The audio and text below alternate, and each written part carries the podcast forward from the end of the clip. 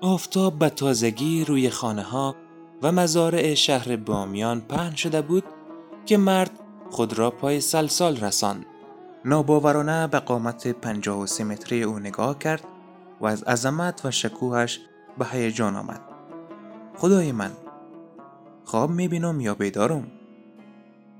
چشمانش را که گرد و گشاد شده بود مالید و برای چندمین بار قامت رشید سلسال را برانداز کرد. سلسال آرام و موقر به حالت نیایش ایستاده بود. مرد اندیشید اگر دستان سلسال که روزی به علامت نیایش بالا بودند شکسته نبودند عظمتش بیشتر به چشم می آمد. مرد غرق در شگفتی به پاهای قلاسای سلسال نزدیک شد. دست دراز کرد و سطح شاریده پاها را لمس نمود. دستش فقط تا قوزک پا رسید. سلسال بدون اینکه وجود او را حس کند به خیال ایستاده بود و شهر بامیان را هنگام طلوع آفتاب تماشا می‌کرد. مرد از راه دایره مانندی که از پشت پاهای سلسال میگذشت چرخی اطراف او زد و بعد به تماشای ایوان بزرگی که سلسال داخلش ایستاده بود پرداخت. دیوارهای ایوان از نقش و نگار و تزئین لخت شده بود اما سقفش هنوز پوشیده از نقاشی های زیبا بود. مرد همچنان غرق تهیر بود که صدایی از پشت سر او را به خود آورد. شما تازه به دیدن سلسال آمدید؟ مرد مسنی بود با ریش جوگندمی و لباس مندرس. مرد در جواب گفت بله سلسال را تازه به چشم می‌بینم. در کتاب ها عکسهایش را زیاد دیده بودم. فکر نمی کردم اینقدر شگفتانگیز باشد. من از حیرت دارم دیوانه میشم. هر کسی که سلسال را بار اول می بیند همین احساس شما را پیدا می کند. من اینجا راهنما هستم. هر سوالی دارید می توانید از من بپرسید. آخر سراپای سلسال پر از رمز و راز است. فکر کنید که شانزده قرن پیش این پیکر عظیم و شگفتانگیز را ساختند. مرد همان طور که به قد و بالای سلسال نگاه می کرد گفت فقط نیروی ایمان این پیکر عظیم را ساخته و آه عمیقی کشید. راهنما گفت این بزرگترین مجسمه ایستاده جهان است ولی چون پیش ماست قریب است. ما قدر چیزی را نمی‌دانیم. مرد به پاهای سلسال تکیه داد و چشمانش را بر هم گذاشت. روزگاری هزاران راهب در اینجا مشغول عبادت بودند. من در کتاب ها که بزرگترین مراسم بودایی در اینجا برپا می شده. مردم از سراسر دنیا برای زیارت و نیایش می آمدند اینجا. چه شور حالی بوده. ای هی راهنما که سیگاری را تازه آتش زده بود دودش را از بینی خود خارج کرد و گفت بله زمانی هزاران راهب بودایی اینجا مجاور بودند عجب بیروباری بوده مرد همان طور که چشمانش را بر هم گذاشته بود سرش را تکان داد و گفت من الان دارم صدای نیایش راهبان را میشنوم. در و دیوار اینجا پر از صدای نیایش است. راهنما که صورتش در حاله از دود سیگار تا را مبهم شده بود تا حد ممکن به مرد نزدیک شد و گفت آنطور که نقل می شود همین اندام بزرگ سلسال پوشیده از جواهرات بوده می‌گویند چشمان سلسال از چیزی ساخته شده بوده که مثل ستاره می درخشیده و شبها تمام شهر بامیان را روشن می کرده. می بینی که ظالم ها صورتش را تراشیدند و چشمانش را دزدیدند. مرد چشم به سقف ایوان داشت. یک تصویر از بودا هنوز قابل تشخیص بود. راهنما گفت هنوز دست کسی به آن نقاشی نرسیده و الا آنجا نمیماند. هر کس بتواند همین تصویر را بکند پولش حساب نمی شود. اطراف سلسال پر از طلا و جواهر و اشیاء عتیقه است. ما چه می‌فهمیم؟ شاید میان خود سلسال طلا گور باشد. مرد آرام آرام به طرف زل شرقی ایوان حرکت کرد و در سایه دیوار ایستاد. سلسال مغرور و با حیبت کنارش ایستاده بود و کوههای برف گرفته پیش رویش را نگاه می کرد. راهنما که آخرین پاکهایش را حریسانه و عمیق به سیگارش می‌زد نزدیک آمد و روی نیمکت چوبی کهنه که در سایه دیوار بود نشست. مرد همچنان به سلسال نگاه می کرد. گفت راستی چطور می شود بالا رفت؟ شنیدم راه دارد. بله از کنار ایوان راه است. از همین دروازه پهلویمان. آن بالا نزدیک چهره سلسال رواقهای مخصوصی برای عبادت است. آنجا راهبان ارشد می نشستند. مرد اشاره به دروازه پهلویش کرد و گفت این در چرا بسته است؟ باز نمی شود؟ فعلا راه را بستند. همه نمی توانند بالا بروند. این راه 16 قرن پیش ساخته شده و چندان قابل اعتماد نیست. آن بالا خیلی خطرناک است. ولی اگر شما بخواهید البته که می‌خواهم من باید بروم لطفا یک کاری کنید آن بالا خیلی باید صفا داشته باشد راهنما قفل دروازه را تکان داد و گفت گفتنش خوب نیست. زندگی این روزها بسیار مشکل شده. من یک مامور دولت هستم. پنج اولاد دارم. تنخواهی که می‌گیرم قیمت سیگرت مرا پوره نمی‌تونه. چه کنم؟ سال که به پای همین سلسال ماندم. مرد دستش را در جیب کتش برد و چند برگ اسکناس را درآورد و در مشت راهنما گذاشت. راهنما پولها را در جیبش فرو کرد و از همان جیب یک دسته کلید را درآورد و قفل کهنه ای را که بر دروازه بود گشود. دروازه که باز شد پلکان تنگ و تاریکی نمایان شد. راهنما عقب استاد و گفت از همین پله ها بروید بالا. این پله ها راست می روند بالای سر مجسمه. فقط مواظب باشید که نلغزید. پله ها اکثرا ساییده شدند. مرد دیگر نایستاد که راهنما چی می‌گوید. سر خم کرد و در تاریکی دهلیز گم شد. اولین پله را در پرتاب روشنایی که از بیرون میتابید دید. با اشتیاق شروع به بالا رفتن کرد. سه چهار پله را که بالا رفت دهلیز به کلی تاریک شد. دیگر چشمانش قادر به دیدن نبود. فقط با حس حرکت می کرد. دهلیز آنقدر تنگ بود که شانه هایش مرتب به دیوارها مالیده می شد و همین تنگی راه به او کمک می کرد که در آن تاریکی نیفتد. مدتی که رفت دهلیز روشن شد. نور از سوراخی که در جداره دهلیز بود میتابید.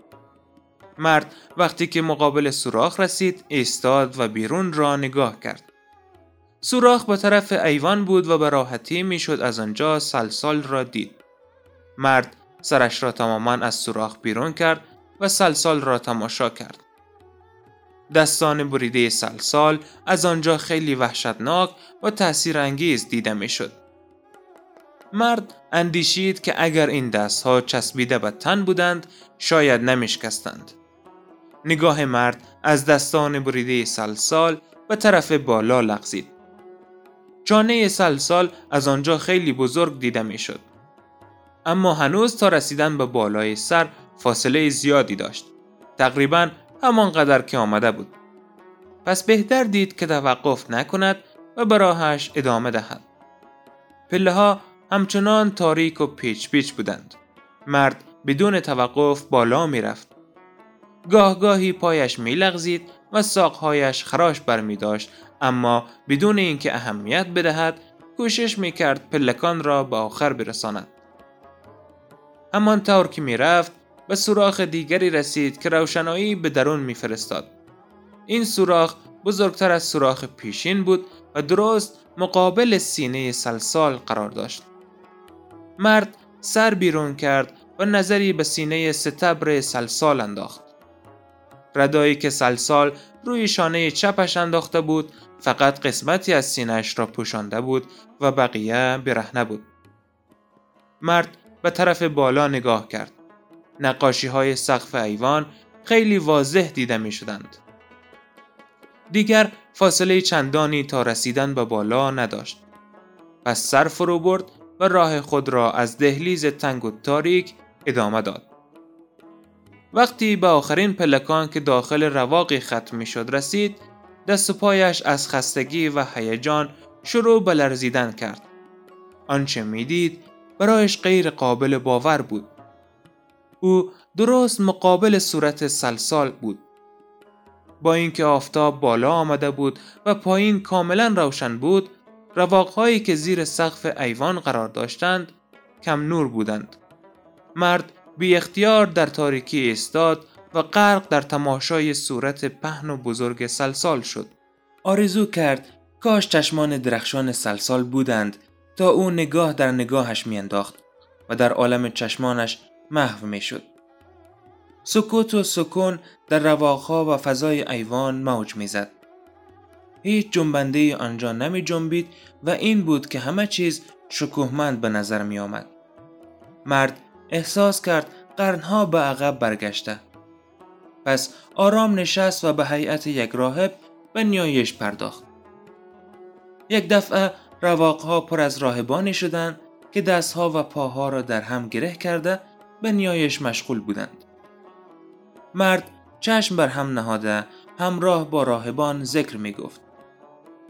فضای ساکت ایوان مملو از صدا شد. صدایی که بوی قرنها پرستش می‌داد. مرد دیگر صدای خود را نشنید. صدای او میان صداهای دیگر گم شده بود. چنان که خودش میان راهبان دیگر گم شده بود.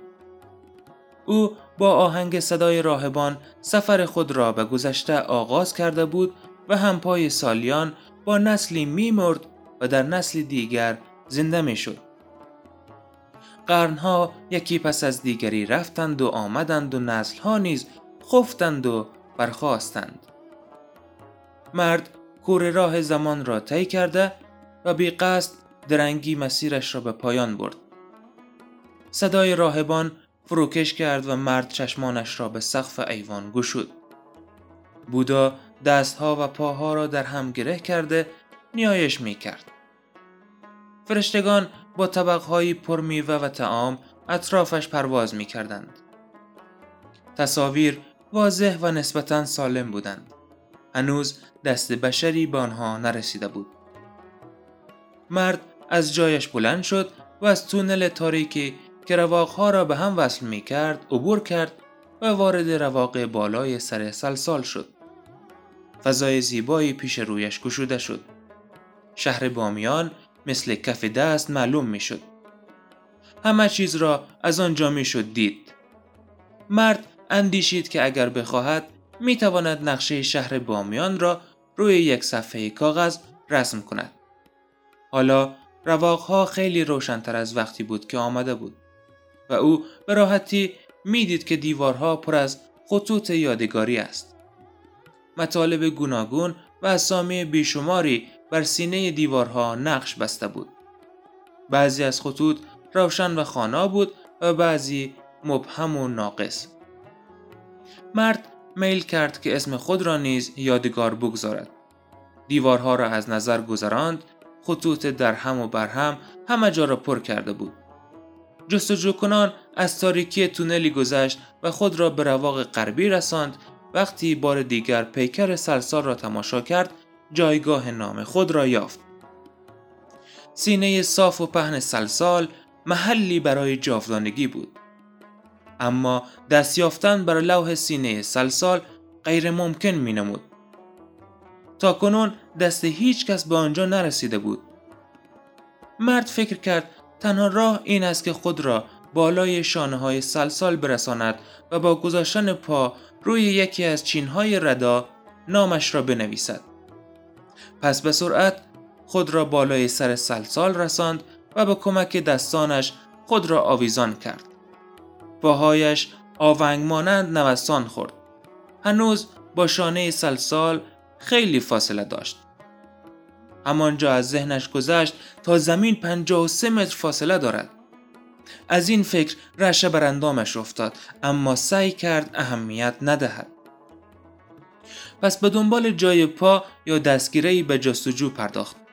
فرو رفتگی بر گونه تراشیده شده سلسال یافت.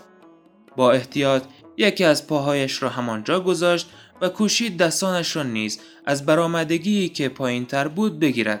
وقتی که دستش را از موضع اول برداشت و سنگینیش را روی پایش انداخت ناگهان پایش خطا خورد و تعادلش از دست رفت. به سرعت دستانش را به اطراف تواند اما پنجه هایش جای بند نشد. مسافت کوتاهی را چسبیده به صورت سلسال به پایین کشیده شد اما به زودی در سقوط آزاد قرار گرفت. وقتی در برابر سینه سلسال رسید پاهایش به برآمدگی سینه اصابت کرد ولی سرعت به قدری بود که نتوانست خود را آنجا نگه دارد. فاصله طولانی سینه تا زمین را به جایی بند نشد. حتی به دستان بریده سلسال که به حال نیایش قرار داشتند هم گیر نکرد. یک راست و سریع آمد و پیش پای سلسال نقش زمین شد.